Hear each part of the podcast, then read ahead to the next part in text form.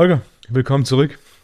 Jo, Wolfgang, schön, dass es weitergeht. Wir haben jetzt gerade äh, überlegt, ob wir jetzt ein großes Gewächs trinken oder ein Espresso, aber im Anbetracht der, des Podcastes und der Uhrzeit. haben wir das große Gewächs gewählt. Das dürfen wir jetzt nicht laut sagen. Nein. Nein, wir waren beim Espresso, aber das große Gewächs lacht uns schon an, gell? Ja. Aber es ist cool, dass wir eine gemeinsame Vorliebe haben, finde ich, find ich, äh, find ich toll. Ja, ebenfalls. Vor allem der Weißwein, das war ja so ein bisschen. Zu, nicht, dass Rotwein nee. nicht gut wäre, aber ich halte ihn immer noch für die überbewertetste Form des Weines. Das ist so von aus dem, so, ich bin da, ich vertrage den nicht so gut, also Rotwein Ebenfalls. ganz selten, vielleicht mal ein Glas. Aber wir haben ja schon beschlossen, dass wir mal vielleicht mal eine einwöchige Weinreise in Weißweinreise machen. Aber da müssen wir natürlich viele, viel, Jetzt wird's interessant. Ja, weil wir viel Protein brauchen für die Leber, dass das Zeug dann besser rauskommt. Dann. Aber gut, Spaß beiseite. Das große Thema, das wir, das wir in der letzten Folge angeteasert haben und das für mich immer ein faszinierendes Thema ist und das da draußen sehr viele auf unterschiedlichem Leistungsniveau und neben dem Sport natürlich auch den unternehmerischen Bereich betrifft, ist dieses Training, Thema Trainingsweltmeister. Jemand, der abliefert, wenn es quasi nicht um viel geht und kaum jemand zuschaut und dann, wenn es um mehr geht und mehr Zuschauer da sind, das, das Zittern anfängt. Also ich glaube, wir hatten ja gesagt, es sind ja mehrere Menschengruppen, die es ja, ja. betrifft, die ja auch ein bisschen separat oder äh, differ, differ, differenziert zu betrachten ist. Also bei einem ist es so, bei den Hochsensiblen, also bei den HSP-Lern, ist immer wichtig entscheidend Sinnfrage. Warum mache ich das überhaupt? Weil viele machen es dann eigentlich nicht für sich, sondern weil man es halt macht, weil es erwartet wird, wenn sie jünger sind, weil es die Eltern sind. Und im Endeffekt hat es immer was zu tun, äh, wenn ich es nicht für mich mache, dann schaffe äh, schaff ich sowieso auch den Sprung ins Rampenlicht schwierig. Wir haben das Thema Auffallen, weil die HSPler haben alle ein Thema mit dem Thema Auffallen. Weil wenn man abliefert, fällt mehr auf. Das zweite, also Sinn und, und Auffallen. Dann bei den in Anführungszeichen Normalos, bei der breiten Masse, stecken halt immer Ängste dahinter wir Menschen sind ja immer so, wir denken ja, dass wir denken, also dass das mhm. Gehirn praktisch die Ratio unser System bestimmt, aber es ist ja einfach nicht so. Und wir, und wir kennen ja alle so diese, diese Sätze, ja, du musst Ängste bekämpfen und du musst Ängste wegdrücken und, und Ängste bis hin zu Ängste eliminieren und das ist natürlich völliger Quatsch. Ne? Also wenn du stark im Kopf bist, einen großen Willen hast, kannst du die Ängste mal zeitlang verdrängen, aber die kommen natürlich dann immer wieder um die Ecke. Und da wir freiwillig nicht uns mit dem Thema Ängste beschäftigen, müssen sie ja irgendwo um die Ecke kommen. Und was bleibt dann meistens übrig? Dann, wenn ich liefern muss. Mhm. Und wenn ich was tatsächlich gern mache, also weniger im Geschäft oft, weil es da auch ein Tabuthema ist, aber dann im Freizeitsport. Da kommen die dann raus. Und da werde ich dann entsprechend konfrontiert, weil diese Trainingsweltmeister, die haben ja im Training keinen Druck, also keine Angst zu haben, aber jetzt kommen sie in den Wettkampf rein und jetzt muss ich liefern. Und dann kommen die Ängste um die Ecke, Versagensängste. Ängste, nicht gut genug zu sein.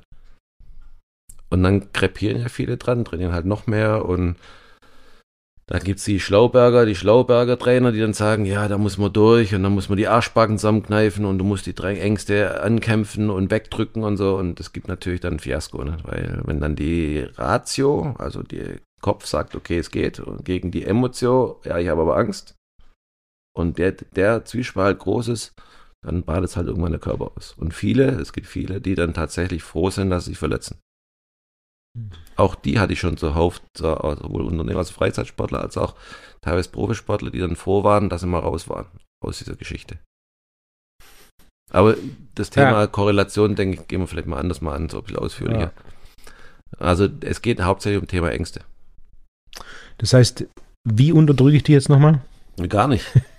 Also du darfst sie gern unterdrücken, ja. nur du wirst es nicht schaffen. Die kommen dann irgendwo wieder um die Ecke. Und das Geile daran ist, die kommen immer dann um die Ecke, wenn du es am wenigsten gebrauchen kannst. Also da kannst du die Uhr danach stellen. Also letztendlich, wenn dir dann Sport wichtig ist, dass du jetzt deinen Wettkampf hast und äh, hast die mal weggedrückt, dann kommt natürlich genau da um die Ecke. Das heißt, der erste Schritt wäre, sich den Ängsten bewusst zu werden. Genau, dass es nicht um Ängste überhaupt geht. Der zweite Schritt wäre, dass ich, also der Athlet, Ängste haben darf, weil uns wird ja immer suggeriert, dass man nicht Ängste haben darf. Und das Geile an der ganzen Geschichte ist ja, die meisten denken ja, wenn ich Ängste habe, bin ich nicht erfolgreich. Und das stimmt schon fünfmal nicht. Es gibt, ich kenne mehr als genug Weltklasse-Athleten, die voller Ängste sind und trotzdem Weltklasse sind. Aber da wird nicht über Ängste gesprochen, über das Thema. Deshalb, der, der, der Hobbysportler denkt ja auch, wenn ich Ängste habe, kann ich nicht erfolgreich sein. Und das ist natürlich Schwachsinn. Oder ich kann nur erfolgreich sein, wenn ich gut drauf bin. Auch Schwachsinn. Ich kann tief traurig sein und trotzdem Top-Leistung bringen. Überhaupt kein Thema. Sondern es ist relevant ist, ist auch ein Zeitthema, also ein Zeichen der Zeit im Moment, zu akzeptieren, dass Ängste gibt. Ja, gucken wir die Zeitungen, werden ja immer Ängste geschürt. Ne? Jetzt mit Corona lange mhm. Zeit und jetzt kommt äh, Energiekrise, bla bla blub. Das heißt, wir sind ja sowieso alle voller Ängste. Ne? Aber keiner sagt, dass er Ängste hat. Aber jeder hat sie. Weil es eben Tabuthema ist. Und so der Freizeitsport ist natürlich dann ein willkommenes Ventil und eigentlich sollte man auch dankbar dafür sein, dass sie irgendwann rauskommen, weil sonst wird es irgendwann gesundheitsschädlich oder kann gesundheitsschädlich werden. Also erster Schritt, benennen.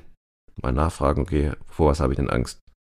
Zweite ist, ich benenne es meistens Versagensangst, ist immer letztendlich dahinter, die Angst, nicht gut genug zu sein, nicht zu genügen. Punkt drei ist, ja, ich darf Ängste haben, die gehören zu mir.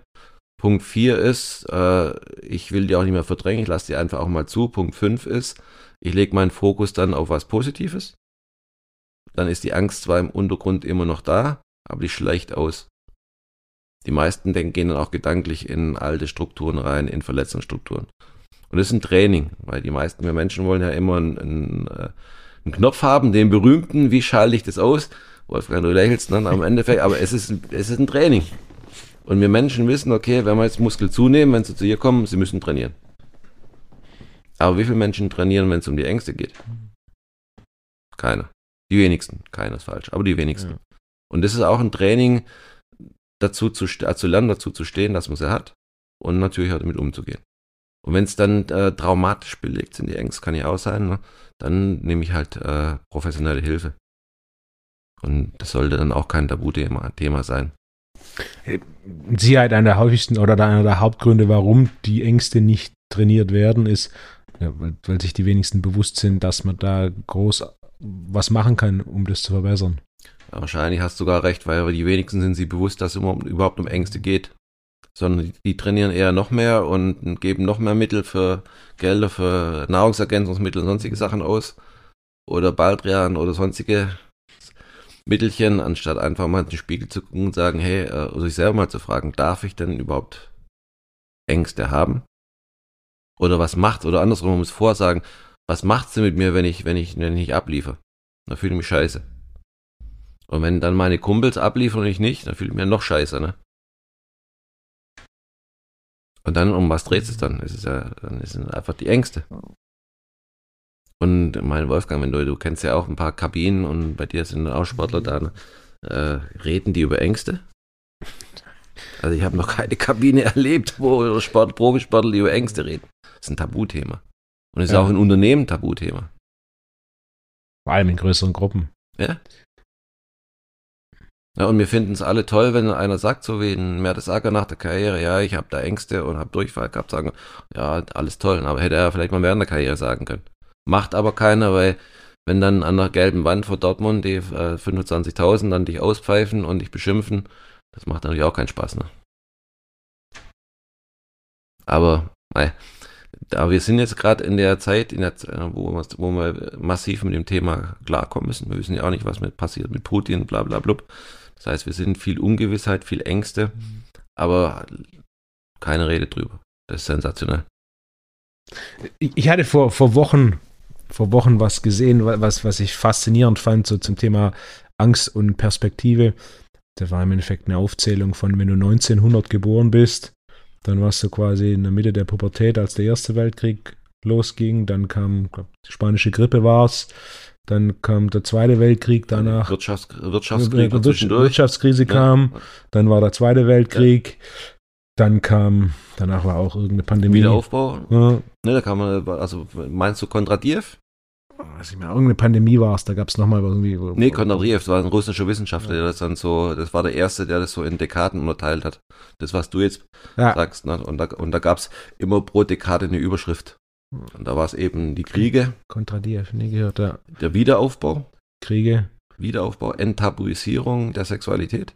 also 68er. Dann die Gleichberechtigung der Frau, was ja damals dann ja. ein wichtiger Schritt war. Dann kam die Hightech-Revolution, so bis Anfang zwei, die 90er Jahre, nicht, wo man in unserem Alter eigentlich schon zum alten Eisen gehört hat. Ne? Und dann jetzt ist dann kam das Thema Mensch wieder im Vordergrund. Äh, Menschsein ist wichtig, wie funktionieren Menschen, Menschen. Und ich sage jetzt, wir sind jetzt in der äh, in der Emanzipation des Mannes und der Offenlegung, dass es Gefühle gibt, äh, gibt und dass die salonfähig sind. Warum Emanzipation des Mannes? Weil wir natürlich so in der Nachkriegszeit, also wir haben unser, mein Vater war jetzt Kriegskind, äh, der hat mit, wo der 12, 13, 14 war, haben die Leichen aus dem Bunker rausgeholt und so. Ne? Ja. Ne? Da, da gab es gar nicht so viele Psychologen wie Themen, die die da auch hatten. Ne? Das heißt, man muss halt wirklich stark sein. Im Wiederaufbau hat man mit Gefühl auch nicht viel anfangen können. Ne? Und, äh, und wir kennen ja auch alle, ein deutscher Junge weint nicht, haben wir vorher schon gesagt. Ne? Mhm. Ein deutscher Junge zeigt keinen Schmerz oder ein Mann zeigt keine Schwächen und so. Das sind ja alle so Glaubenssätze, die mal opportun waren, auch ihre Berechtigung hatten früher, aber jetzt eben enttabuisiert werden müssen, um eben diese Geschwindigkeit, die, mit der wir jetzt konfrontiert werden, und das, was auch noch kommt, damit klarzukommen. Weil wir Männer, wir verbrauchen viel zu viel Ressourcen, weil wir jeden Tag ja unsere Gefühle wegdrücken müssen. Interessiert ja keinen. Diese, dieser Switch basiert ja auch zum gewissen Maß drauf. Also wenn, wenn, wenn dieses Zweite Welt, Erster Weltkrieg, ja. dann war auch eine Pandemie, dann war Zweiter Weltkrieg, dann war eine Pandemie, dann kam ja. Vietnamkrieg äh, und so weiter. Wenn, wenn, du jetzt 1900 geboren bist, wenn du überlegst, mhm. welcher Zustand, in welchem Zustand die Welt war von 0 bis 75, während wenn du jetzt die aktuelle Zeit anschaust, ist natürlich, klar, sind Gefahren und aber die Konflikte und auch die Pandemien sind, wenn man es vergleicht, natürlich nicht mal annähernd in dem Ausmaß, wie wenn du 1900 geboren bist. Das ist richtig. Und auch wenn du mal davor schaust, 1800, 1700, mhm. da gibt es ja dann auch. Alle 100 Jahre gibt es Pandemien. Wenn so du da eine, eine, Pest nimmst und ja. so weiter. Da haben wir jetzt, wenn ich sagen, einfache Zeit, aber eine Zeit, die durch nicht ganz durch diese wirklich großen Konflikte geprägt ist, was mit Sicherheit auch dann eine gewisse Basis schafft, um sich mehr mit, mit solchen Themen auseinanderzusetzen. Wenn wir jetzt in einer massiven Stresssituation wären, aus, ne, mhm. dann, dann wäre die Basis natürlich auch eine andere, das sondern ist dann ist nicht, ich möchte mich jetzt entwickeln und mich mit deinen Ängsten auseinandersetzen, sondern ich will überleben. Genau.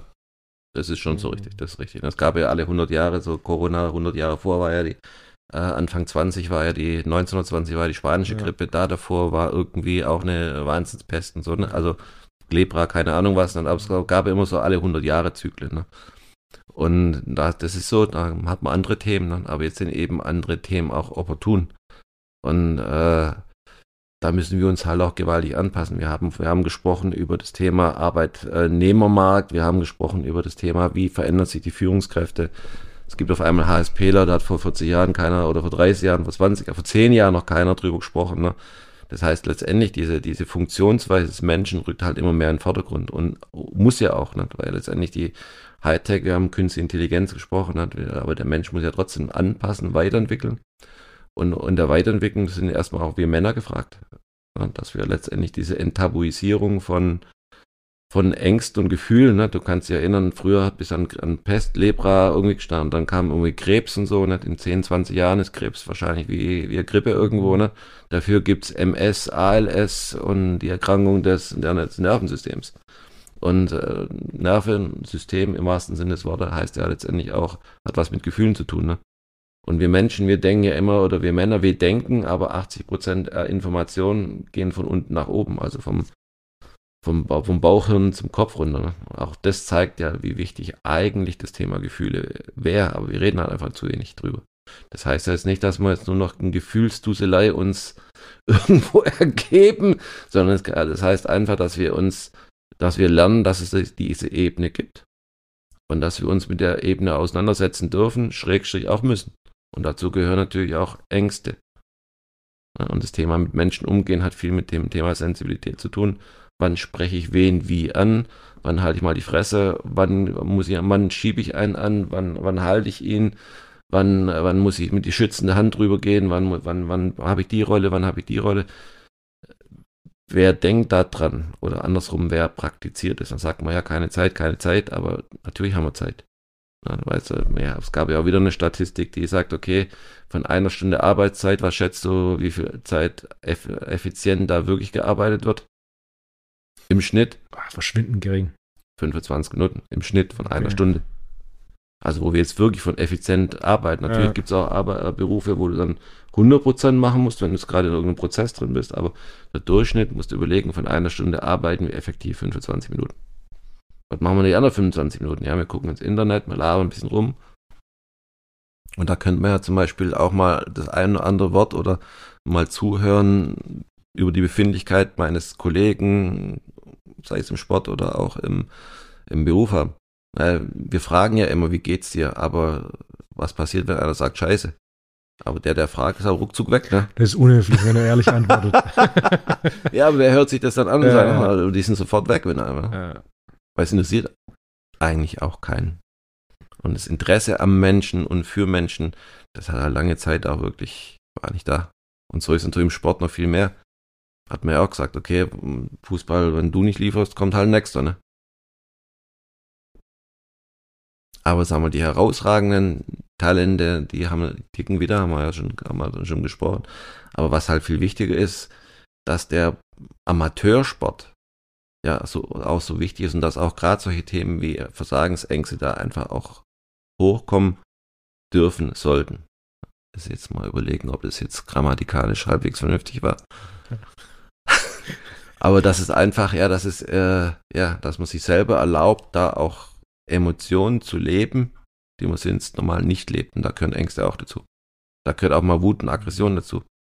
Ich habe erzählt, ich mache Kampfsport ja. und das hätte ich mir niemals für möglich gehalten. Und wenn mich da manche sehen, was ich, wie ich mich da, wie ich mich da verhalten, wie ich da rumschreie und so, denken alle, das kann, das ist nicht der, der vor mir gegenüber am Tisch saß und so ruhig und strategisch und so. Und das ist auch wichtig, ne? Und wenn ich das halt freiwillig nicht tue, dann kommen halt die Ängste. Ist auch eine Emotionalität. Und wenn ich Schmerzen habe, Schmerzen ist auch ein Gefühl. Ja.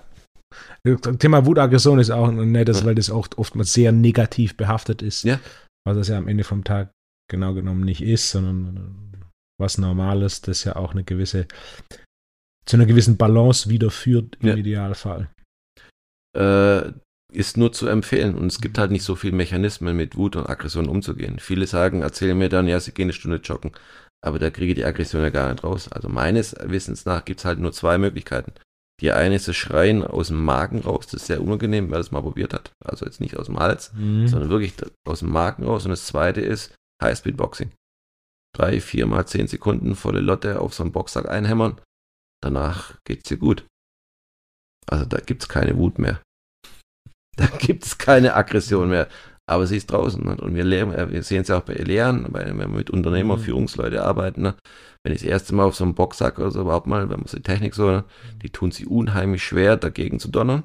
So eine Bratze oder ein Boxsack. Und tun sich noch schwerer damit, gleichzeitig einen Schrei loszulassen. Und tun sich noch mehr schwerer damit, gleichzeitig auch noch zu atmen. Weil was passiert denn, wenn wir im Stress sind oder Ängste haben? Genau dieses Heckelatmen, mhm. ne? Und wenn du das erste Mal in so einer Sparingsituation mit einem Profikämpfer bist, ja. du weißt ja, der tut dir nichts, ne? Ja. Aber du bist nach einer Minute tot. Ja. Wenn überhaupt. Du hast es ja selber erlebt, ne? Ja, was einer der schönsten, was einer der, oder der, schönsten Punkte ist, wenn man eine Brücke schlägt zum Thema Training, gerade im Leistungssport, wenn man schwer atmet, heißt es ja immer Ausdauer fehlt. Und da gibt es zwei primäre Gründe, dass zu wenig trainiert oder dass zu viel trainiert. Aber der dritte Punkt, der unterschätzt wird, ist diese Stresssituation. Genau. Gerade im Kampfsport, wenn einer ja. irgendwie für drei Runden Kampf immer fünf Runden trainiert, sein Cardio reicht und dann im Kampf ist er nach der ersten Runde platt und dann heißt es, das nächste Mal müssen wir mehr Kondition trainieren, genau. mehr Ausdauer trainieren. Nee, nee, da muss ruhiger bleiben. Denn Cortisol, Adrenalin und Atemfrequenz, Puls ist nicht gut für dein Cardio. Das ist so. Und das Thema Stressmanagement da gibt's dann auch viele, äh, auch intelligente Ansätze und weniger intelligente Ansätze. Dann heißt ja, mach Atemtechniken, mach, mach Yoga, hat ja alles seine Berechtigung. Wenn man zum HSPler Hochbegabten kommt, der kann damit nichts anfangen. Also mich kannst du mit, mit Atemtechniken und Yoga jagen. Alles probiert, funktioniert nicht. Hab, Aber was funktioniert? Kampfsport. Ich habe vor einem Monat mit einem trainiert, der wahrscheinlich der beste Grappler ist, mit dem ich bis dato trainiert habe. Und dann haben wir ein bisschen Technik gemacht und dann quasi freies Rollen. Und nachdem wir 20 Minuten gerollt haben, hat er mich angelächelt und hat gemeint, ich soll nicht vergessen zu atmen. Dann hast du aber schon 20 Minuten, ist schon gut. 20 oder? Sekunden. Also 20, 20 Sekunden. Die ersten, nach den okay. ersten 20 Sekunden. Ich habe dann tatsächlich gemerkt, wie, wie platt ich bin nach einer Minute. Weil natürlich dann, auch wenn, wenn ich weiß, es ist keine Gefahr da, aber du willst ja dann quasi auch nicht, ja, hast ja einen gewissen Anspruch. Und dann war, obwohl ich eigentlich immer relativ entspannt bin, war da die Anspannung so hoch, äh, dass ich einfach komplett vergessen habe zu atmen. Und dann bin ich danach auch kaum noch in normales Atmen reingekommen und war ja nach einer Minute zwei, ich war platt. Also so wie ich normalerweise nach dem ganzen Training nicht ermüdet bin. Und er, er hatte dann 20 Sekunden direkt hat er gelächelt und gemeint, don't forget to breathe. Ja, du, das, ich merke es ja auch, also die, ich glaube, es gibt kaum einen Profisportler, also die sind ja austrainiert, die sind ja nicht so, dass sie jetzt schlecht sind, die, wenn du mit einem Profisportler das erste Mal Sparring machst, eine halbe Minute überleben im Sinne von, sind eine halbe Minute kaputt, wenn es der Profisportler drauf anlegt, weil die ja. gar im Atmen herkommen. Du bist so unter Stress. Und deshalb machen wir ja auch jetzt mit Elian auch dieses Kampfsportthema, integrieren wir ja in so Seminar vor, genau aus dem Grund, Stressmanagement. Und wir Menschen denken ja immer, unter Stress sind, sind wir nicht mehr leistungsfähig und nicht mehr, können nicht mehr atmen. Und genau das funktioniert. Und das ist eben das Thema, äh, das ist auch ein Training, wie mit Ängste umgehen. Wie gehe ich mit Stress vernünftig um? Und wie erlebe ich Stress, wenn ich mal wirklich in einer Kampfsituation ein bisschen Stress pur? Und wenn du das dann trainierst, das habe ich an mir selber erlebt und auch mit vielen Profisportlern, du wirst deutlich stressresistenter. Aber du musst natürlich auch mit Kampfsporttrainern arbeiten, die dann auch, sagen wir, speziell gebrieft sind. Also das kann man nicht mit jedem machen, da gibt's, haben wir auch negative Erfahrungen gemacht. Mhm. Und das zweite ist auch, wenn du in so eine, in so eine Pratze mal einhaust, dann gibt es halt die vielen Trainer, die labern, labern, labern, labern und labern und erklären und labern, labern, labern.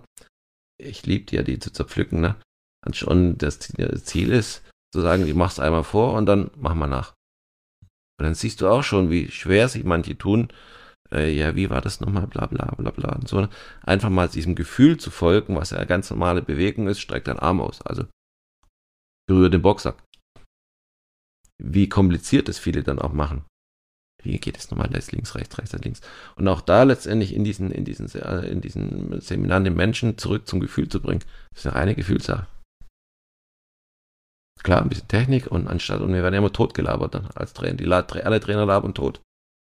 Ich habe ja auch Golftrainer, den habe ich ja kuriert, ne? der labert kaum noch mit mir.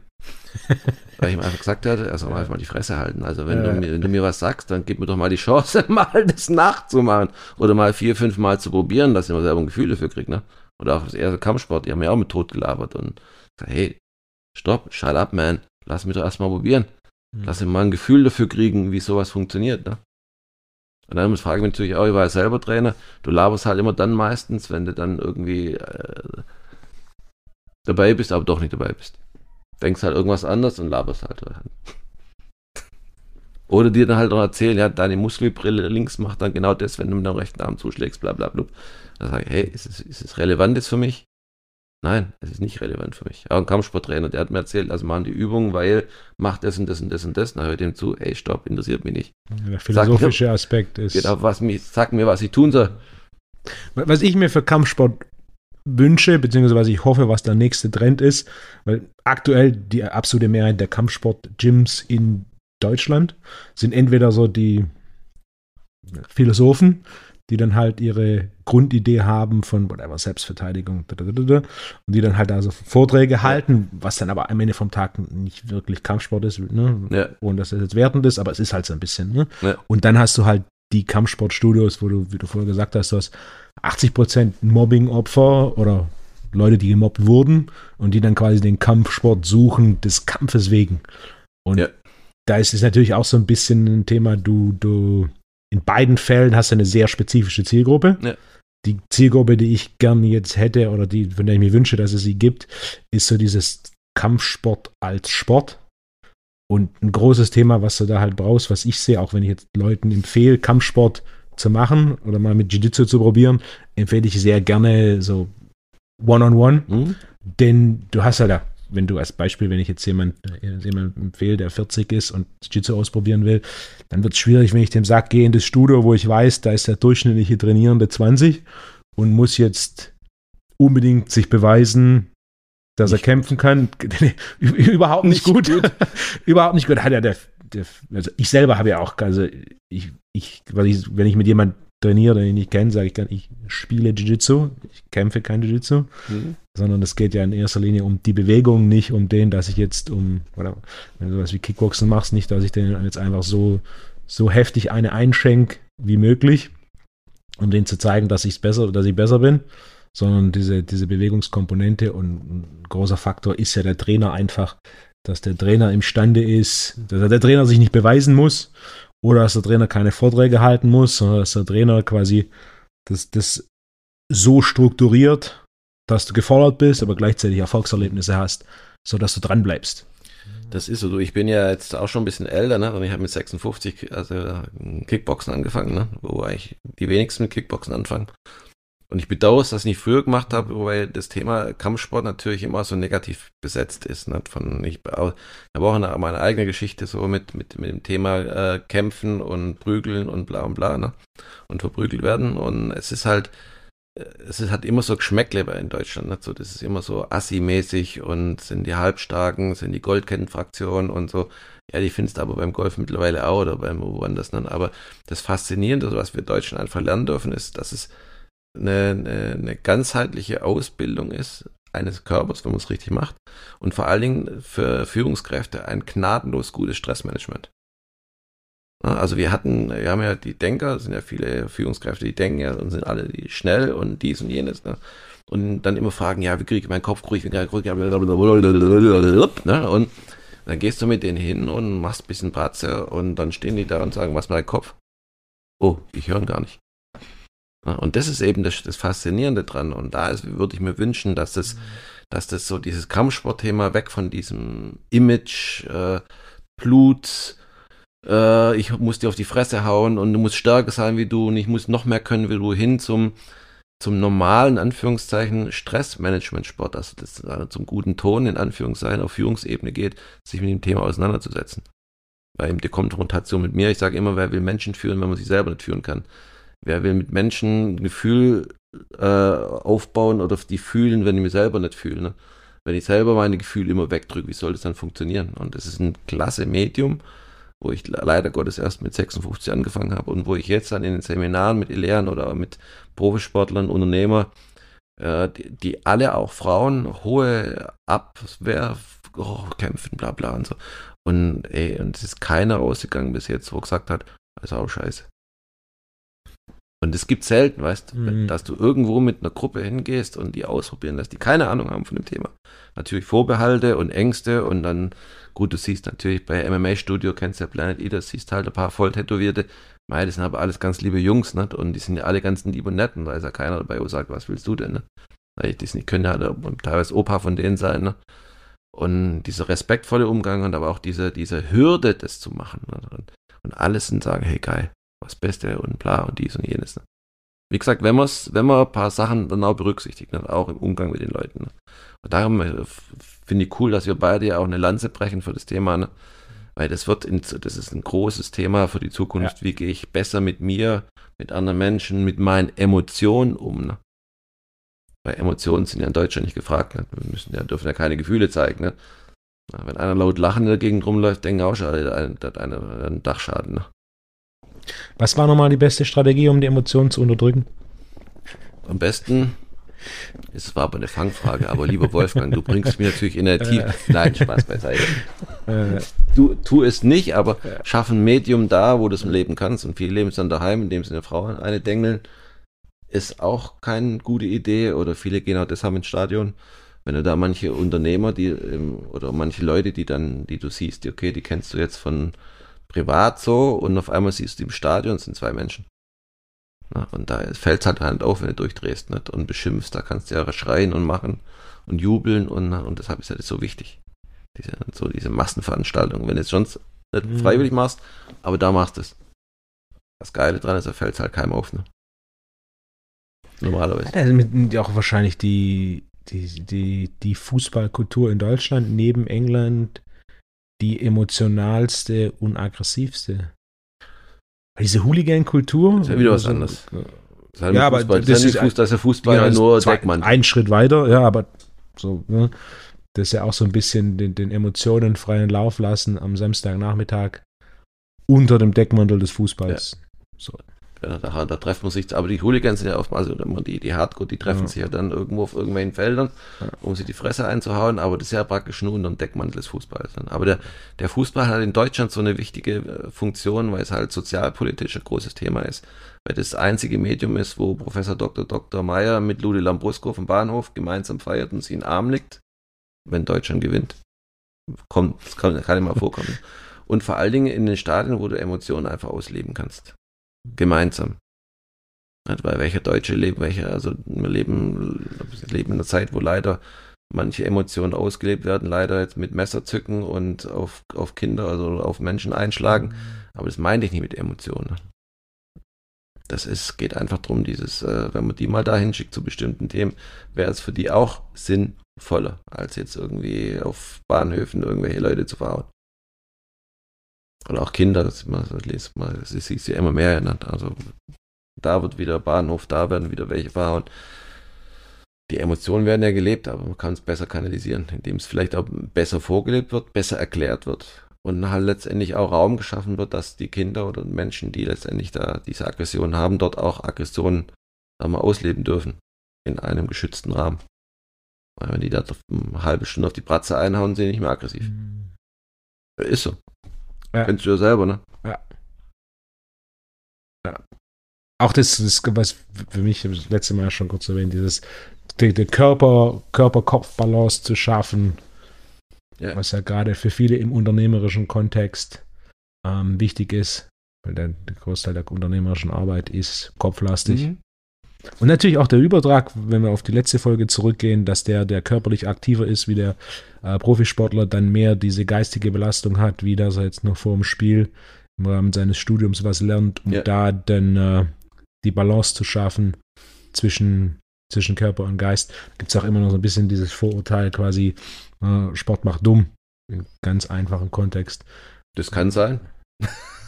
Aber das Gegenteil ist der Fall. Ich hatte vor kurzem so eine, so eine Auflistung gesehen, ja.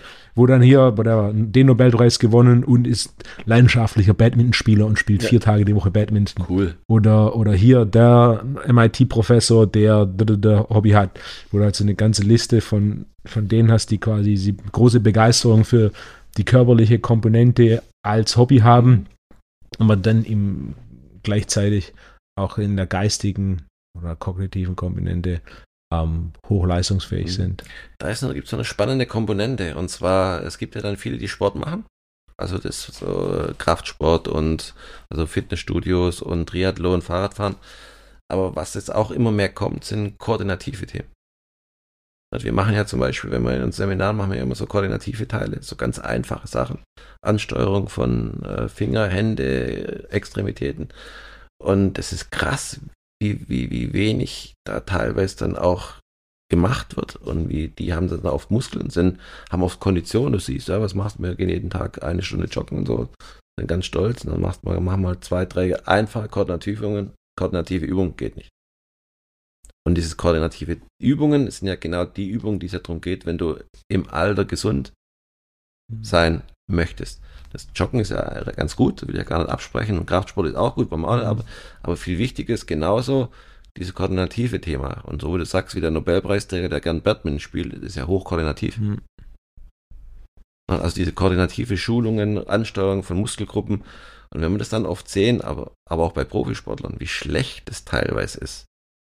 Ansteuerung von bestimmten Muskelgruppen, Feinskoordination, ist krass.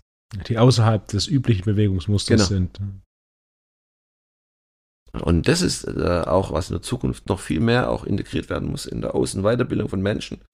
Koordinative Fähigkeiten, weil die ja wieder was mit dem Gehirn zu tun haben, mit einer erhöhten Auf, äh, Aufnahmefähigkeit des Gehirnes.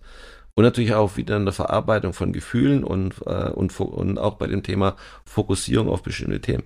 Das ist ein Thema, was noch viel zu viel brach liegt. Da gab es mal so mit wie Live-Kinetik mal zeitlang mhm. so. Und es gibt ja immer in Deutschland so, mhm. gibt es drei Jahre macht jeder Live-Kinetik, dann zwei Jahre macht jeder das, zwei Jahre macht jeder das. Hat ja, ja auch alle seine Berechtigung, ne? Neuroathletik war so der letzte, letzte Buzzword. Genau, das ist jetzt dann wieder in, demnächst kommt irgendwas, keine Ahnung, schieß mich tot, was Neues. Aber einfach diese Nachhaltigkeit und das, und ich brauche keine Maschinen, um einfache koordinative Sachen zu machen. Ich brauche kein Computer oder keine computergesteuerte Mechanik, um eine Ansteuerung von Zeigefinger und, und, und Daumen zusammenzubringen. Ne? Oder mal jeden zweiten Finger ansteuern und wegkriegen. Also es ist krass, wie wenig, wie schlecht wir da sind. Sagt dir Rüdiger Gamm was? Äh, nein.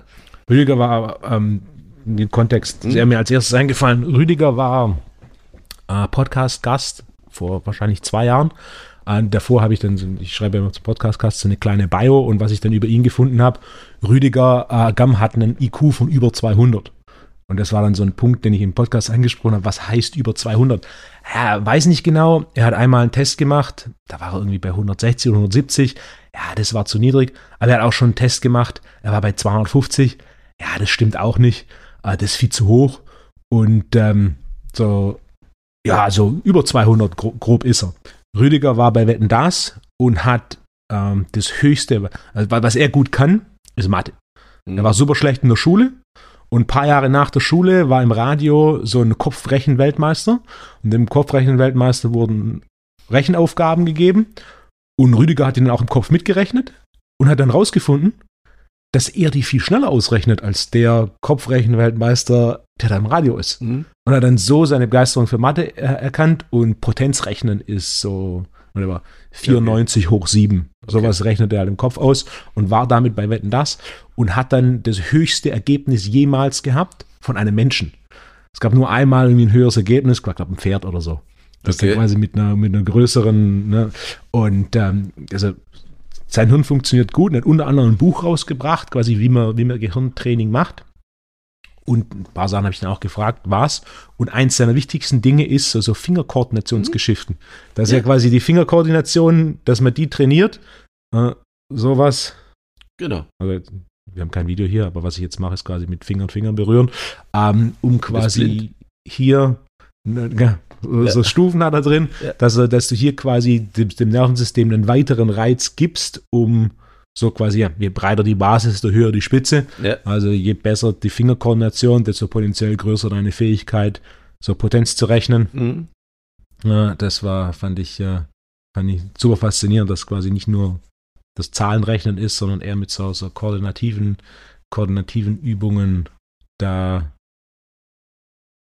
sein Nervensystem weiteren Input gibt. Ja. Du, und das sind ja, das sind ja auch die neuen Themen, die dann auch kommen. Und da gehört es genauso dazu wie jetzt äh, kleine koordinative Übungen, weil wir, die machen wir einfach nicht. Und das reizt ja wieder Gehirn und man sagt ja immer im Alter, Gehirn lässt nach. Nee, wir geben einfach kein Futter mehr. Ja. Ne, wenn die meisten beschäftigen sich ab 50 mit der Rente. Na, und, äh, und ja, wir haben es ja, glaube ich, bei der letzten Folge gesagt, ne, dein Gehirn wird ja trainiert von außen bis zum Ende des Studiums. Im Normalfall. Mhm. Und danach bist du selber verantwortlich. Aber du wirst aber 25 Jahre lang gebrieft, dass jemand anderes das macht. Und an den Spagat kriegen schon viele hin, gar nicht hin zu sagen, okay, ja, vielleicht muss ich aber trotzdem was machen. Ne? Mit Fortbildung, in, wie auch immer. Ne? Und ich bin ja auch brutalst neugierig und deshalb schule ich auch meinen Kopf regelmäßig. Und ich, und ich meine, von der Schnelligkeit ist auch von der Aktionsschnelligkeit, man kann sich Trainer sein. Ich bin jetzt 60, ne? Und äh, keiner denkt, wie schnell ich immer noch reagiere. Aber warum mache ich das? Weil ich es halt auch trainiere. Mhm. Wenn du jetzt zum Beispiel die Jungs haben, mit denen ich Sparring mache, äh, das erste mit mir Sparring machen, fünf Sekunden haben sie zwei Chaps schon drin, ne? Und dann denken sie, das gibt's ja gar nicht. So, wie da denkt, er ist 60, ein bisschen Wohlstandsbäuchle und so, kommt ein bisschen Balu-mäßig daher, ne? So. Und auf einmal bap, bap, und aber das ist ja genau das Training. Ja, und ich habe es neulich mal gemerkt, die waren mit dem Hund draußen, ne? da war so ein bisschen so leicht Schnee und dapp in den Loch rein. Ne? Normalerweise fällst du ja ab einem gewissen Alter um und hast doch sonst was gebrochen, ne? Zack, zack, und ich war da. Sofort ausgeglichenes System, ne? Aber warum ist es so? Weil ich trainiere. Wie oft machst du die Woche Kampfsport drin? Also, wenn ich Zeit habe, würde ich es am liebsten jeden Tag machen. Manchmal mache ich zwei, drei Wochen gar nichts, weil ich einfach keine Zeit habe und dann auch zu faul bin, weil ich muss ja sagen, ich muss kein Weltmeister werden. Manchmal war, wenn ich, war es äh, drei Tage hintereinander. Okay. Und äh, es ist immer erstaunlich, wenn ihr mal zwei Wochen nichts macht, drei Wochen nichts macht, dass anschließend die, also die Reaktion oder manche Übungen teilweise sogar besser klappen nach drei Wochen Pause. Wie im Trainingsprozess. Und sagen wir, das, das, das Coole an den Trainern, den ich habe, die, sagen ja nicht, also ein 60-Jähriger muss statistisch das so und so und so und so und so und so und so machen, interessiert mir alles nicht. Sondern mein, mein Ziel ist ja, ich will ja irgendwann mal Boxen 10 mal 3, also 10 Runden gehen, 10 mal 3 Minuten. Das Ziel? Das ist mein Ziel. Und so, wenn es, je nachdem, mit wem ich das mal, so bei sieben Runden bin ich mittlerweile, sechs, sieben Runden, je nachdem, wie, wie die da äh, mich attackieren, weil ich ja meistens kleinere und die kommen halt nicht ran, also das ist dann wieder Stressmanagement. Ne? Und das, das ist so, da will ich mal hinkommen, das ist mein Ziel. Zehn mal drei Runden mit irgendeinem Profikämpfer Sparring machen. Also keine Angst, die hauen, hauen es mhm. nicht auf den Nischel. Aber es ist halt so leichte Berührungen und ich fange dann schon auch mal einen so, nicht? Also aber jetzt nicht so, dass man so mit blutenden Platzwunden und blaue Augen, gut, das kann mal sein, aber rauskommen. Also es ist nicht gewaltvoll. Und, du spielst Boxen. Ja. Mein Trainer sagt immer, wir tanzen. Und es ist wirklich ein Tanzen. Eine Beweglichkeit, Koordination ist Wahnsinn. Aber gut, das ist meine persönliche Geschichte. Und man sagt, wenn ich 70 bin, will ich eigentlich immer noch 10 Runden kämpfen. Ich merke einfach, mein Körper ist Wahnsinn, wie er sich trotzdem weiterentwickelt. Und äh, Aktionsschnelligkeit, Reaktionsschnelligkeit, Koordination, weil wir auch viele koordinative Dinge machen. Und dann kennst du ja auch diese Scheißübungen mit den Bändern da, ne, die immer so einfach aussehen, aber an Rande des Wahnsinns treiben. Ne? Weil es halt, man muss halt nicht trainieren und so. Und das ist einfach mega. Und da möchte ich auch gerne immer auch alle einladen, dass Alter nichts mit Entwicklung zu tun hat. Ja, vor allem beim, äh, beim Nervensystem ist genau. ja definitiv ein großer Faktor. Das Nervensystem oder das Gehirn kann ja auch noch mit 60, 70, während Muskulatur definitiv das, das Progressionspotenzial natürlich direkt nach der Pubertät in den 20ern definitiv das höchste ist und dann ja. einfach abnimmt. Ähm, aber eben nur das Progressionspotenzial. Ich gebe gerne das Beispiel. Ich hatte schon über ein Dutzend Kunden, die ich zum einarmigen Klimmzug geführt habe. Der älteste Kunde, der einen einarmigen Klimmzug gemacht hat, war 51. Der hat davor in seinem Leben nie einen einmaligen Klimmzug gemacht. Der war bei Klimmzügen irgendwann so gut, dass ich so einen Raum geworfen habe, so, hey, was hältst du davon, wenn wir dafür trainieren? Fand er großartig. Ähm, und dann hat er tatsächlich cool. einen, einen einarmigen Klimmzug gemacht. Natürlich wäre das, wenn er in den 20ern gewesen wäre, wahrscheinlich einfacher gewesen. Ähm, Fakt ist, die wenigsten in den 20ern können einen einarmigen Klimmzug. Das kommt noch dazu. Ja, die können ja kaum einen Butzelbaum, die heutige Junge, ne? Weil, weil es halt niemand macht, niemand ja, drauf so. trainiert und dann hat er mit 51 tatsächlich noch den einarmigen Klimmzug gelernt, ähm, was dann schon geht. Ich weiß nicht, irgendwer hat mir erzählt, dass er ein, auch ein Kunde, also ein Kunde hat, der ist an 80 und der macht nur knapp 200 Kilo Bankdrücken, ne? Wow. Aber glaube ich sofort. Also, also es, es, ist, es gibt immer was und das Problem ist einfach, wir, wir, wir Menschen, wir denken halt, ja, es gibt ein paar Prozesse, die kann man nicht aufhalten, ist so. Mhm. Aber wir haben auch keine Challenges mehr. Weißt du, wer das war, der, der mit 80 noch so? Nee, müsste man nachgucken. Aber ja. irgendeiner hat mir gesagt, oder war es ein Weltrekord mit 80, 82? Das kann, das der, kann, genau, das kann der sein. 200 Kilo Bankdrücken macht, kann sein. Aber irgendwo, ist, irgendwo habe ich gesagt, gehört oder gelesen. Rudolf Flugfelder, das ist wahrscheinlich noch nie gehört, der war russischer Nationaltrainer im Gewichtheben, hat selbst 64 Tokio Gold gewonnen im Gewichtheben, mit damals dreimal die Woche Training und sechs Tage die Woche zwölf Stunden unter Tage gearbeitet. Mhm. So, den habe ich mal besucht. Äh, der wohnt mittlerweile in der Nähe von Kassel. Okay. Der hat auch zwei Gyms, eins im Keller. Aber Keller ist die Decke zu niedrig, das heißt, er kann nichts über Kopf machen. Das heißt, er hat draußen in seinem, draußen in seinem Gartenhäuschen nochmal quasi ein zweites Gym.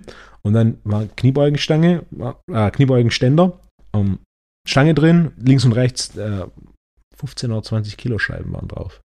Und drunter so ein Stuhl. Und dann wir unterhalten uns, dann setzt er sich hin, stützt unter dieser Stange, nimmt diese Stange raus, macht ein bisschen über Kopf drücken und legt die Stange wieder rein. Krass. Und er hat einfach nur so, Stange, jetzt bewegen wir uns kurz. Ja. Und ich war so. Der war 82, wenn ich mich richtig erinnere. Mit 82, 50, 60 Kilo ja. über Kopf drücken ist so, okay, aber er macht halt auch noch, auch dreimal die Woche macht er noch Sport, macht seine Kniebeugen, macht seine Gewichthebeübungen, macht dann halt auch so, ja, ein bisschen so Schattenboxen und im Stand mhm. joggen, um sich warm zu machen, äh, ist da noch immer, ja. Also ich bin davon überzeugt, dabei. wenn du ganzheitlich dich weiterentwickelst, auch im besten Alter immer noch erstaunlich äh, erstaunliche Fähigkeiten hast mhm. und äh, entwickeln kannst und vor allen Dingen deutlich länger und gesünder, äh, länger und gesünder leben kannst. Ja. Na, vor allen Dingen, wenn du auch selber eine Vision hast. Also sage, meine ist 10 mal 3 Runden. Da muss man sagen, was willst du mit 10 mal 3? Also 10 Runden, a 3 Minuten mit irgendeinem Boxen und. Aber er ist ein Ziel. Aber wenn ich es nicht schaffe, haue ich mir deshalb nicht mehr auf die Fresse. Ne? Aber es ist so eine Vision, wo ich sage, hey cool, da will ich hinkommen. Ne? Es ist auch einfacher, irgendeinen Sport zu machen, wenn du irgendwas hast. So wie das Beispiel mit dem einen Klimmzug, wenn ich ja. irgendwas sehe. Ich setze da gern so Zwischenziele, weil es natürlich deutlich einfacher Klar. ist. Ne, so. Und wenn du sagst 10 mal 3, das ist das, was dich irgendwo was dafür sorgt, dass du 100 Mal die Woche, äh, 100 Mal im, äh, im Jahr, 100 Mal im Jahr äh, zum, zum Boxen gehst, ja. dann hält dich das dabei und das ja, ist so ein bisschen. Ich meine, was andere, wir sind jetzt bei, bei 12 Runden A eine Minute mit 10 Sekunden Pause anschließend. Da ist natürlich äh, die deutlich höhere Frequenz vom, vom, von der Schlag, vom, vom Schlagen her, wie jetzt zum Beispiel eine 3 Minuten kämpfst ne? pro Runde. Und dann zehn Sekunden ist Regeneration, da wird schon eng die Luft. Ne? Aber auch da zu merken, hey, das geht immer besser so, ne? das ist cool. Ne? Also es ist, ist Wahnsinn. Gut, ich spiele ja auch gern Golf, ne? also als Kontrastprogramm. Ne? Ich gehe auch ganz schnell Auto fahren. Also ich bin überall, wo ich so sage, hey, habe einen riesen Spaß und habe meine Ziele. Ne? Und bei Golf habe ich aber kein Ziel, boah, ich muss ein einstelliges Handicap haben, das langweilt mich, ne? weil das, aber es macht halt Spaß und da will er halt natürlich auch den Ball besser treffen und vielleicht mal eine, mal eine Linie machen, die man nicht macht und da kann ich mich auch mal aufregen, aber das ist halt eine andere Challenge. Ne? Aber das ist jetzt für mich nicht so wie, äh, erfüllend wie jetzt zum Beispiel im, im Gym, Kampfsport. Oder wie jetzt, wenn ich mit meinen Jungs ähm, äh, racen bin im Auto. Ne? Das ist dann auch ein anderer, ein anderer Spaßfaktor, ein andere, äh, wie sagen wir sagen, andere Challenge. Und, aber macht halt Riesenspaß. Und das ist wichtig, dass man Dinge macht, äh, die wirklich Spaß machen, wo man Strahlen im Auge kriegt, weil wie viele Menschen haben überhaupt ein Strahlen im Auge? Mhm. Und bei was? Ja, vielleicht bei sechs oder so, vielleicht mal. Und wenn man äh, Fußballfan ist oder wie, dann, wenn Bayern gewinnt oder wer auch immer, ne? Aber das war es dann halt auch schon. Ne? Wie viele Leute gehen mit dem strahlenden Augen morgens ins Geschäft? Viel zu wenige. 17 Prozent, laut vorletzter Gallup-Studie. 17 Prozent der deutschen Bevölkerung geht gerne zur Arbeit. Das ist einer von sechs, das ist nichts. Während einer von drei seinen Chef hast. Ja, ja. Das, also das war die vorletzte Gallup-Studie, ja. die wurde jetzt deswegen nicht äh, viel besser anders. Es, viel besser wird es nicht geworden genau. sein. Aber das wird sich halt ändern müssen, weil wir jetzt mhm. eben vom Arbeitgebermarkt wieder zum Arbeitnehmermarkt kommen. Nee, andersrum, vom Arbeitnehmermarkt aber Nee, also, jetzt komme ich schon selber durcheinander. wir sind im Arbeitnehmermarkt. Sind wir jetzt, genau. Ja. Ja, wir springen wieder ohne Ende. Da, da, das ist auch wieder typisch. Also ich denke schon wieder viel schneller, wie ich reden kann. Ne? Aber gut, ist halt so. Das ist gut so. Äh, der, der, Arbeitnehmermarkt, weil am Ende vom Tag, je mehr Arbeitnehmer einen erfüllten Job haben, desto genau. besser machen sie auch ihren Job. Desto gesünder sind sie auch. Ja. Das ist einfach so. Ja. Und auch da, wir sind ja also aus, kommen jetzt ins erste Zeitalter, das heißt, man sagte, der jetzige 60-Jährige ist so weit wie vor, keine Ahnung, der 50-Jährige, ne? Und es gibt ja viele Wissenschaftler, die sagen, also von 200 Jahren von Menschen ist eigentlich auch kein Problem mit den heutigen Möglichkeiten, ne? Also ist rein, rein körperlich ja. und also wir wissen ja gar nicht, wo das hingeht. Ne? Vielleicht sind wir in, machen wir in 40 Jahren den Wolfgang Unzel Podcast 283.422, ne? Und reden dann über Mikro, bla bla, blub blub, ne? Ach, warst du schon in der Kältekammer? Ja, da war ich einen halben Tag drin, jetzt geht's mir wieder besser. ein Podcast in der Kältekammer. genau. Wer weiß, was da noch auf uns zukommt, ne? Ja. Ja, gerade, ja, das, das, ist ein komplett anderes, hochinteressantes Thema, ja. dieser technologische Fortschritt und dessen, dessen ja, Möglichkeit. Der Anspruch des Alltags an uns wird größer, wenn ja. wir das vergleichen mit unseren, mit vor, oder zwei Generationen davor oder eine Generation davor, wenn wir in 30 Jahren rechnen. Und viel von dem, was wir jetzt quasi benötigen, von Nahrungsergänzungsmitteln über spezifische Ernährung mhm. bis hin zu so Biohacking-Tools wie eine Eiskammer ja. oder ähnliches, das hilft uns ja zu einem gewissen Maß. Macht es tatsächlich, ist tatsächlich ein Fortschritt oder hilft es uns nur, den Rückschritt slash erhöhten Anspruch des Alltags besser zu puffern? Das ist ein spannendes Thema. Das werden wir sicherlich in 20, 30 Jahren mehr haben. Ne? Aber es ist ja, es ist ja einfach so, dass das äh, ist, ist auch nicht aufzuhalten, das da ne, brauchen wir auch nicht drüber reden. Ne? Aber der jetzige 80-Jährige, es gab noch nie in das Zeitalter eines Menschen, der in den 80 Jahren solche Quantensprünge erlebt hat. Gab es noch nicht vorher in der ganzen Geschichte, nicht? aber wir haben ja immer noch eine DNA von Jahr, Millionen Jahren. Das heißt, das heißt, wir, das ganze System muss ja auch immer neu, neu programmiert werden, ne? sich weiterentwickeln und das ist spannend. Denn Und deshalb haben wir viele Ältere, die dann mit dem Thema gar nicht mehr klarkommen. Und aber wir, wir werden es wahrscheinlich erleben, dass in einem normalen Unternehmen, dass es völlig normal ist, dass ein 70-Jähriger da mitarbeiten. Wenn sie Bock haben. Ja. Aber welche Visionen, die meisten, früher war halt äh, Rente das Ziel. Muss man immer arbeiten, kann man nicht was machen. Der Staat hat sich gefreut, weil die alle relativ zeitnah dann gestorben sind irgendwann auch, ne? weil keine Ziele, kein Leben. Aber das wird alles noch spannend, weil wir werden das erleben, dass äh, fitte 70-Jährige dann mit 20-Jährigen in einem Unternehmen drin, in einem Unternehmen drin sind. Ne? Obwohl die völlig unterschiedliche neuronale Strukturen haben, dann trotzdem äh, gemeinsam eigentlich an einem Ziel arbeiten sollten. Und dann sind wir wieder beim Thema Führung. Und da kommen auch neue Themen dazu. Und dann sind wir wieder bei jetzt, wir Deutsche, wir sind eben Theorie-Weltmeister. Ich war jetzt mal bei so einem Golf-Profi-Turnier, da gibt es halt eine spezielle Golf, ähm, also Maschine für Wasserpatten, also was eigentlich ein heiles Gefühlsthema ist. Und wer hat die, woher kommt die Maschine? Wer hat sie dabei gehabt? Deutsche Bundestrainer. Wo ist, sie, wo ist sie konzipiert worden? In Deutschland. Was macht die Maschine? Ja, da, dass du, dass du unfallfrei patten kannst. Also Patten im Golf heißt ja, Ball Kurzspiel. genau. Genau. O, was heißt unfallfrei? Oberkompliziert. Was, also, naja, weil jetzt letztendlich Patten ist ja wichtig. Ne? Aber Patten ja. ist, wenn du ein Zitra hast, kriegst du halt das Ding vielleicht nicht rein. Ne? Und, und die Maschine macht was? Ja, dass du eben dieses Gefühl programmieren sollst. Also die reden dann immer von Muskelgedächtnis. Hm. Und deshalb trainiert man auch recht viel, weil viel hilft ja viel. Und die Maschine ist dann, also wie sieht das aus? Ja, das, ich kann es nicht nur beschreiben. Es ja. war mir einfach peinlich, weil halt der deutsche Bundestrainer natürlich mit deutschem, also mit, mit Polohemd und natürlich deutsche, deutsche mhm. Farben und so. Und dann war das so ein, ein 18-Jähriger, der dann da an der Maschine da irgendwas machen musste. Ne? Das sah einfach peinlich aus. Ne? Hat auch keinen interessiert übrigens, aber dann, da muss ich ja sagen, weißt du, das Patten ist ein Gefühlsthema, ja. aber die trainieren dann auch mechanisch, dann erzählen die dir ja Muskelgedächtnis, je öfter du paddest, desto mehr Gedächtnis, ist natürlich völliger Quatsch, weil Padden mhm. ja von der Feinstkoordination am mhm. anspruchsvollsten ist und die ermüdet am schnellsten, aber trotzdem padden die dann halt 500 Patzen und sagen, ja, viel hilft viel. Und denken dann durch mhm. Muskelgedächtnis, bla bla bla, dass besser wird. Und dann entwickelt man natürlich Maschinen, dass du halt das Muskelgedächtnis noch besser schulst. Aber wenn du jetzt im Golf-Weltrangliste guckst, da siehst du aber keine Deutschen. Ne? Ja, ist ja auch ist ja quasi alle paar Zentimeter, wo der Ball woanders liegt, ändert sich ja, ja. auch die Gegebenheit. Genau.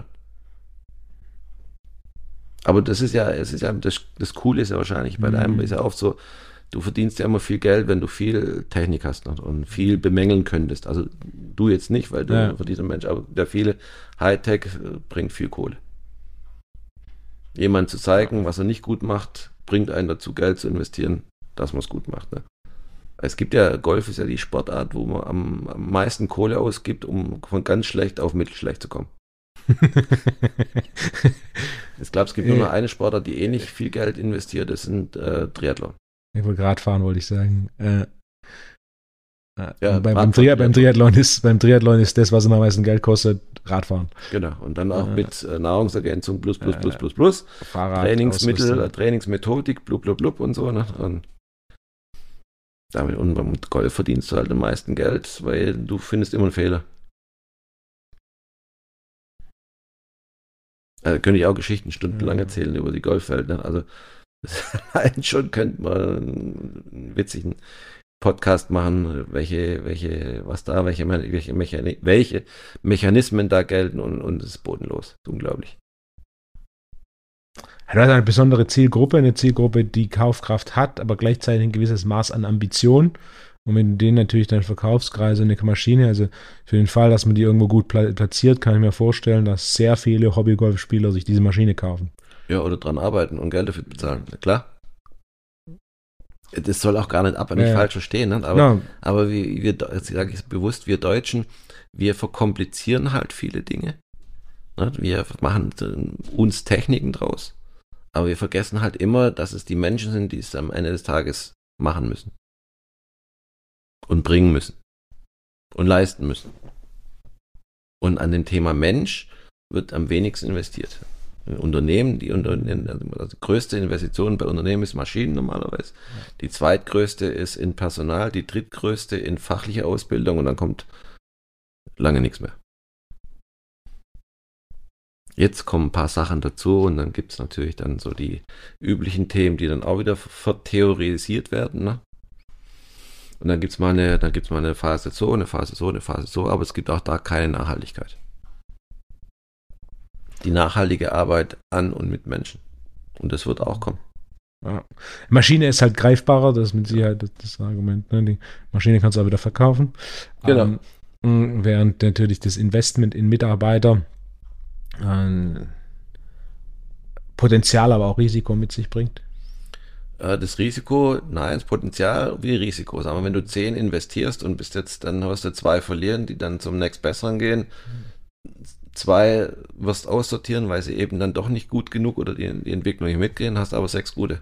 Dann kommen ja wieder zehn. Das heißt, im Endeffekt bleiben immer auch gute für dich übrig. Ne? Und kurzfristig ist natürlich der Invest in manche Maschinen einfacher refinanzierbar möglicherweise. Ne?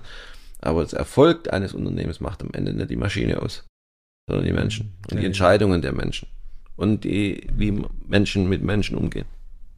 Und da wird noch viel zu wenig entwickelt. Ja, Führungskräfte, Seminare auf und runter. Es ist bodenlos, was da passiert. Das ist alles theoretisch okay. Ne? Aber wenn ich dann die Menschen angucke, frage ich mich immer, wie soll das gehen? Das ist ein guter Punkt. Ist halt auch die, die Messbarkeit ist, glaube ich, der nächste Punkt. Bei einer Maschine kannst du halt messen, die macht so und so viel Stück. Genau. Jetzt ist sie kaputt, macht weniger Stück oder jetzt halt den Aussetzer. Das ist natürlich beim Menschen deutlich ja, ein blinderes Investment. Ja, du musst War das entscheidende Investment, klar. Rechne mal hoch, was ein Unternehmen kostet, wenn A, Führungskräfte äh, Burnouts und sowas haben. Das ist horrend teuer. Ja. Das zweite ist Krankheitsquoten von 2, 3, 4 Prozent von der Belegschaft. Was das kostet pro Jahr. Und was dann im Verhältnis kostet, dass die besser Gewinn bringen, damit sie umbringen. Äh, nicht umbringen, sondern mit sich umgehen. Mhm. Das ist deutlich äh, besseres Invest. Oder wir hatten ja vorher, glaube ich, 25 Minuten effektive Arbeitszeit. Wie komme ich von 25 Minuten effektive Arbeitszeit auf 35? Und die 10 Minuten sind auch viel Geld, wenn du jetzt bei 1000 Mitarbeitern rechnest. 40 Prozent mehr Produktivität. Genau. Gerade was ich häufiger sehe, weil es natürlich auch ein bisschen meine Zielgruppe ist oder Menschen, in denen Jobs meine Zielgruppe sind, ist gerade so Management mit Potenzial nach oben, ja. aber halt irgendwo in den Mitte der 30ern ähm, ist halt die Batterie so leer, das sehe ich jetzt weniger, aber gesundheitliche Probleme sind mhm. ja da gerade so plus Mitte 30, Mitte 40, die sich schon deutlich häufen. Ähm, aber auch so, dass der, der, die Batterie so leer ist, dass quasi entschieden wird, nicht sich da weiterzuentwickeln, sondern, sondern rauszugehen. Dass da quasi zu viel Führungspotenzial einfach verheizt wird. Mit, ja, so. Genau.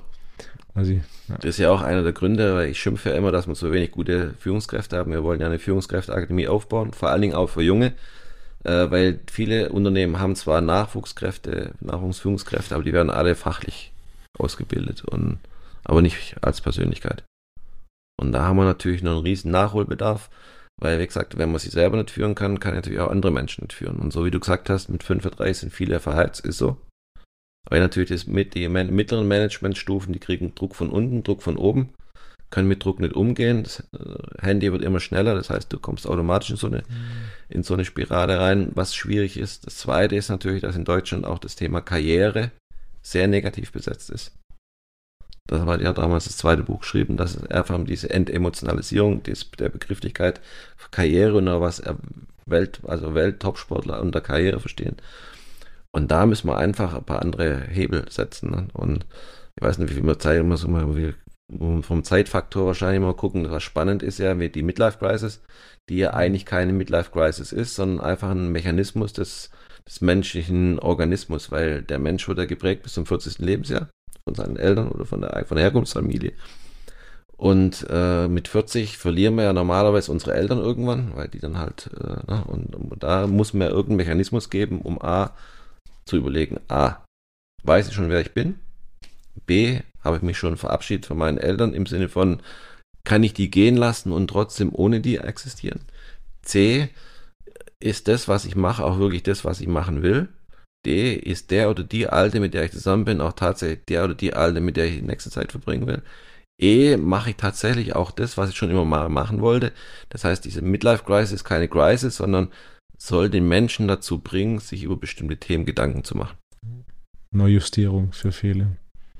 Neujustierung, Feinjustierung, Veränderung und das ist, weil sonst machen wir halt immer dasselbe und das ist halt die Chance. Und für mich ist diese Midlife-Crisis in Anführungszeichen keine Midlife-Crisis, sondern Segen für die Menschen, mhm. zu reflektieren, ein paar Dinge zu ändern. Wie passt da jetzt der papayafarbene Sportwagen rein? Der papayafarbene. Das kommt drauf an, welche Marke. Ne? Also bei manchen sieht es cool aus. Italienische Sportwagen oder Stuttgarter Sportwagen. Also, also, ich bin eher für die deutschen, für die deutschen Marken, nicht allein schon, weil sie, äh, gut, aber es ist ein anderes Thema. Aber im Ende des Tages, viele kaufen sich dann so ein Ding. Ja gut, manche kaufen es wirklich, um zu sagen, guck mal, was ich kann und was ich habe. Und manche erfüllen sich einen Traum. Kindheitstraum, ja. Genau. Für mich war immer äh, Sportwagen Kindheitstraum. Und ich bin ja auch mal so, ich bin ja auch äh, mit Menschen und irgendwann arbeiten und irgendwann habe ich mal mir überlegt, hey Holger, was machst du eigentlich für dich? Und damals ist mir festgestellt, nix. Hm. Da habe ich überlegt, scheiße, ist aber nicht gut, du erzählst allen, sollen irgendwas machen. Was machst du denn? Also für meinen Kopf habe ich was gemacht, für die Ratio. Und habe mir überlegt, okay, was mache was mach ich denn gern? Und ich war schon immer als Kind Autos. Wir waren schon damals mal das erste Auto an Wiesmann geholt, ne? Ein Kumpel von mir hatte. Ich durfte dann bei 4 Grad Außentemperatur Sonne Wiesmann fahren und da war ich natürlich hin und weg. Ne? Wiesmann ist? Eine deutsche Handmanufaktur, so sieht ein bisschen, ist vollkommen neidfrei, ja. so flach, äh, also deutsche also BMW-Antriebstechnik, Motorenantriebstechnik. Ist dann leider Gottes irgendwann pleite gegangen, weil Gier frisst Hirn und so weiter. Ne? Ja. Ne? Verschiedene Faktoren dazu geführt haben. Und da habe ich das erste Mal wieder Strahlen im Augen gehabt.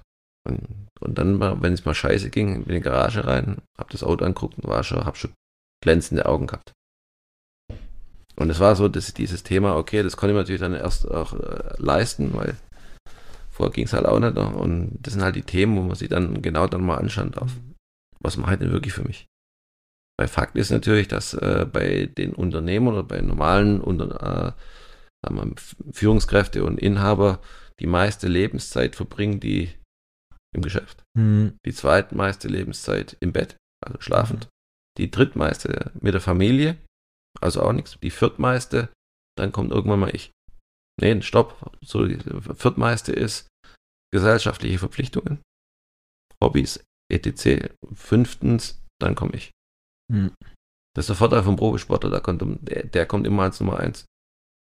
Also das Wohlergehen, die haben dann, wenn du heute kein weißt ja selber, ein Profisportler, Profifußballer, der hat einen Athletiktrainer, Ernährungswissenschaftler, Mentaltrainer, äh, Physiotherapeut, Osteopath, Arzt, äh, ein Koordinator, Spielerberater und so, und das ist ein ganze Entourage. Ich glaube, bei Jan Sommer stand es mal drin bei äh, elf, ein Staff von elf Leuten.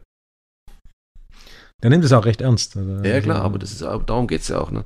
Und mit der eigenen Fort- und Weiterbildung, welcher Unternehmer macht das? Welche Führungskraft in der mittleren Management-Ebene macht es? Also im Hinblick auf die Zukunft? Keiner. Fast keiner. Also keiner, nicht fast keiner. Viel zu wenig. Ja, ja. Und das ist der Vorteil vom Profisportler, weil die dann gut, äh, dann auch besser liefern, die müssen auch anders liefern, weil die eben auf verschiedensten Ebenen sich weiterentwickeln. Also nicht alle, aber zunehmend. Ich glaube, das macht das Ganze jetzt auch rund und ist ein schönes Schlusswort. Ja quasi so das, das finale Thema oder der finale Punkt von dir, die Investition in, in sich selbst aus verschiedenen Richtungen, ob es die, die kognitive ist mit oder Koordinationssport, ob es grundsätzlich die körperliche ist oder sich einfach nur Zeit zu nehmen und dann natürlich auch so die, miteinander äh, sich damit auseinanderzusetzen, äh, was ist der eigene emotionale Zustand inklusive dem Thema Ängste. Jeder hat Ängste, ist vollkommen einfach. normal und gerade so in diesem Kontext der Trainingsweltmeister, von denen es halt einfach viel zu viele gibt, ähm, leider mhm. da noch aktiver sich miteinander auseinanderzusetzen. Okay, was, was passiert da, warum, vor was habe ich Angst? Und, äh, und vor allen Dingen Schritt für Schritt das anzugehen. Ja, und vor allen Dingen eins, was das Wichtigste ist, Dinge zu tun, die einem Spaß machen. Ja. Und die man für sich selber macht. Egal was es ist. Aber ich erlebe es halt immer, viel zu wenig Menschen machen Dinge, die einen Spaß machen. Die meisten denken, ich muss es halt machen, weil. weil. Und da auch vielen Dank nochmal für heute. Oh, Holger, herzlichen Dank. Ja, und, äh, wie, wie immer befruchtend. Ich glaube, wir können über tausend Themen noch tausendmal sprechen, aber vielleicht werden wir das ein oder andere Mal nochmal zusammensetzen. Ne? Thema Verletzungen. Äh, du, du, bist ja einer von unseren äh, Gästen am TNT Summit am 3. Juni und ich glaube, das Thema Verletzungen ähm, wäre ein großartiges Thema dafür. Ja, die psychomentale Korrelation von Verletzungen, gibt es überhaupt? Wenn ja, warum, weshalb, wieso?